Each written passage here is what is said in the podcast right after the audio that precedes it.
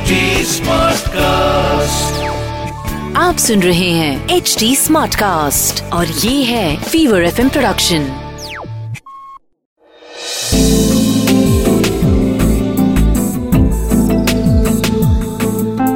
एक अधूरी कहानी, एक अधूरी कहानी, कहानी वाला देव के साथ।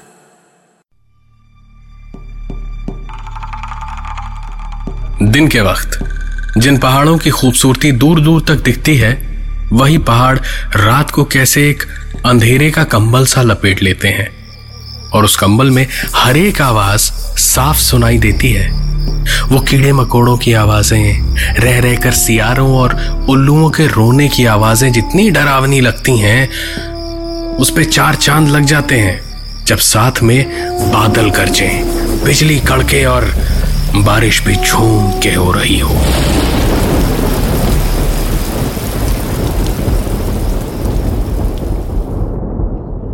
सन 1981 की बात है।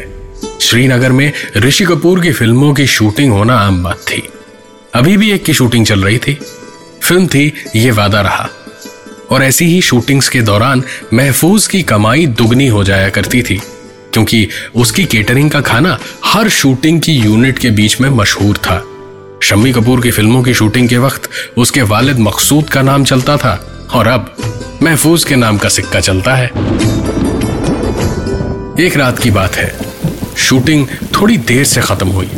रात का वक्त था, बारिश भी हो रही थी, रह रहकर बादल गरज रहे थे और बिजली गिरने की आवाज के साथ रोशनी से ऐसा लग रहा था जैसे आसमान से कोई श्रीनगर की तस्वीरें खींच रहा हो। सारे यूनिट वाले और फिल्म स्टार्स अपने अपने कमरों में जाके सो चुके थे। आज महफूज को अकेले घर लौटना था। उसके साथ हर वक्त रहने वाले फिरोज के बड़े भाई की अचानक बीमार पड़ जाने की वजह से वो आज जल्दी चला गया था। ऐसा आज तक कभी नहीं हुआ कि महफूज को अकेले गाड़ी लेके लौटना पड़ा हो। बड़े भारी मन से महफूज ने टेम्पो स्टार्ट किया। सामान लड़कों ने लाद ही दिया था, महफूज को बस गोदाम तक पहुंचना था। वो धीरे धीरे निकला और धीरे धीरे ही पहाड़ों की सांप जैसी सड़कों से उसका टेम्पो नीचे की ओर लुढ़कने लगा। रास्ते में एक जगह जाकर रास्ता दो तरफ बंट जाता था, जहां से एक रास्ता तो बहुत सही था पर उससे करीब आधा घंटा 45 मिनट ज्यादा लगता, और दूसरे वाले से पहुंच तो 15 मिनट में जाता, लेकिन उस रास्ते पे सुना था अंधेरा होने के बाद जाना नहीं चाहिए। क्यों, ये किसी ने नहीं बताया। पूछने पे सब लोग टाल जाते थे।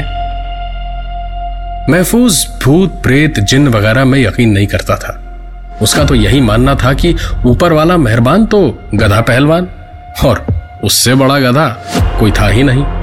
लिहाजा महफूज ने आज छोटा वाला रास्ता ही पकड़ लिया।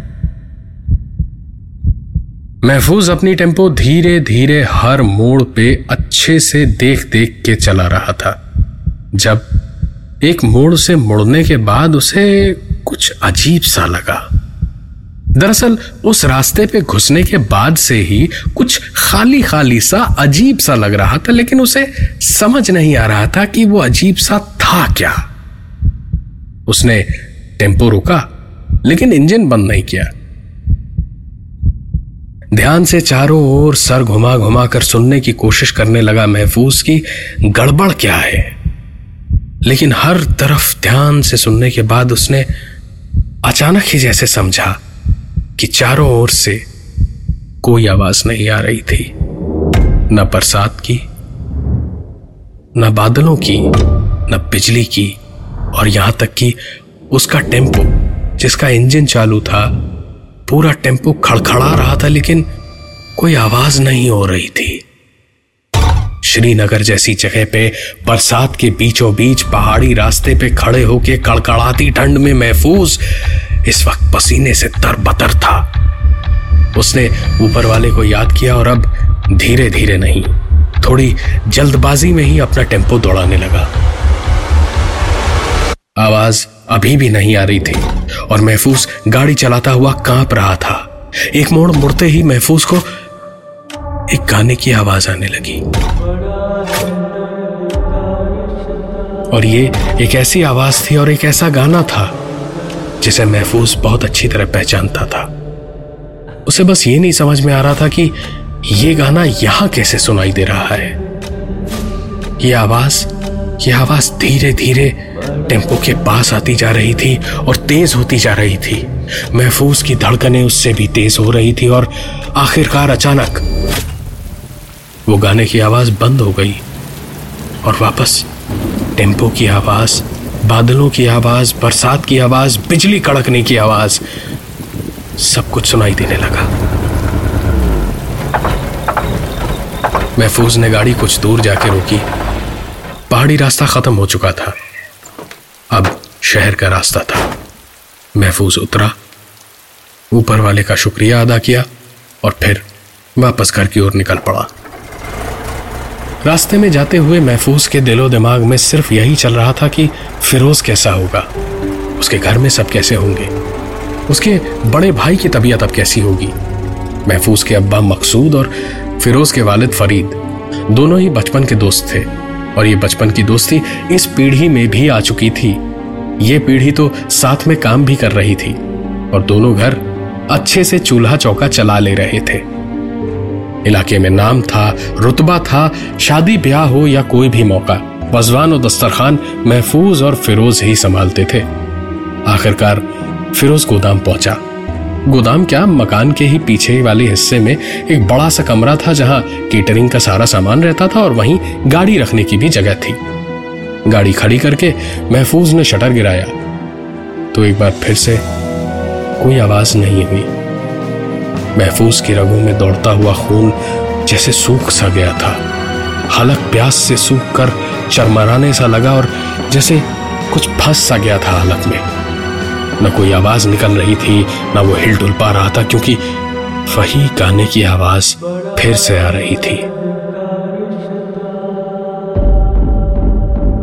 महफूज अब अनजाने एक पहाड़ के रास्ते पे नहीं था, बल्कि अपने घर के पिछवाड़े में था। जिस्म की पूरी ताकत लगाई और शटर को उसने बार बार ऊपर नीचे किया और आखिरकार उसकी जिद के आगे उसका डर हार गया, क्योंकि शटर की आवाज अब आ रही थी। अगली सुबह महफूज सो के उठा तो थोड़ा चिड़चिड़ा सा था। जाहिर सी बात है, रात को एक ऐसे वाकये के बाद महफूज मुश्किल से 1 घंटा सो पाया था और उठने के बाद से एक ऐसी अजीब सी उधेड़ पुंसी थी कि ये हुआ तो क्यों हुआ। वही आवाज और वही गाना क्यों सुनाई दिया उसे, कुछ समझ नहीं आ रहा था। जब किसी ने दरवाजा खटखटाया, महफूज ने दरवाजा खोला तो सामने लाल लाल आंखें लिए फिरोज खड़ा था।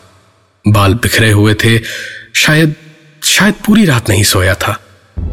महफूज को देखते ही उसके सब्र का बांध जैसे टूट गया और किसी बच्चे की तरह रोता हुआ उससे लिपट गया और कहने लगा, मेरा भाई मर गया महफूज भाई, उसने खुदकशी कर ली भाई। एक खत लिख के चला गया मेरा भाई, मोहब्बत के नाम खत लिखा। बोला लिखा उसमें कि गलती उसकी नहीं है जिससे उसने मोहब्बत की। दुनिया ने आज तक मोहब्बत को समझा ही कहा है भाई। पागल था, मर गया मेरा भाई महफूज भाई, मेरा भाई मर गया। महफूज को यह सब सुन के जैसे चक्कर सा आ गया। वो अपना सर पकड़ के वहीं सोफे पे बैठ गया और फिर फिरोज को संभालते हुए खुद बोला, तू कुछ दिन अपना घर संभाल, काम की फिक्र मत कर। यह कह के महफूज ने अपने छोटे भाई को बुलाकर उसे काम संभालने को कह दिया और फिरोज के साथ उसके बड़े भाई सैफ के जनाजे में शरीक होने निकल पड़ा। सैफ बचपन से ही सबसे बहुत अलग था।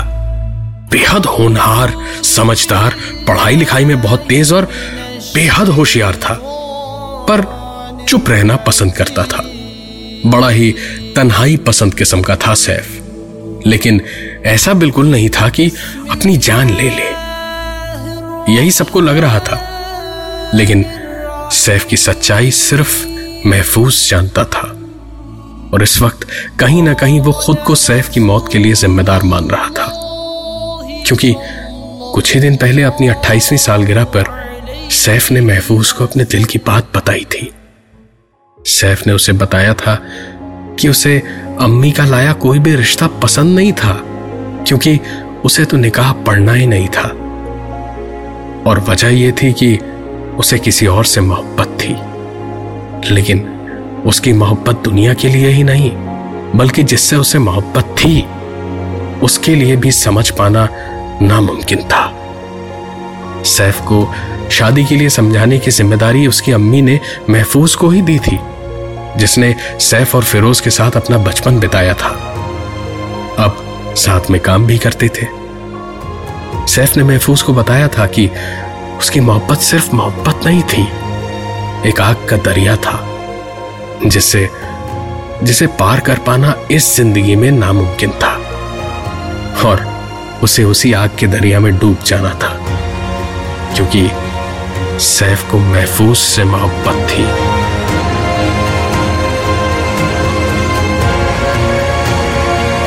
और पहाड़ी रास्तों पे वो गाने की आवाज जो महफूज को सुनाई दे रही थी, वो सैफ की थी, जो उस सैफ को देखते ही हमेशा गुनगुनाता रहता था।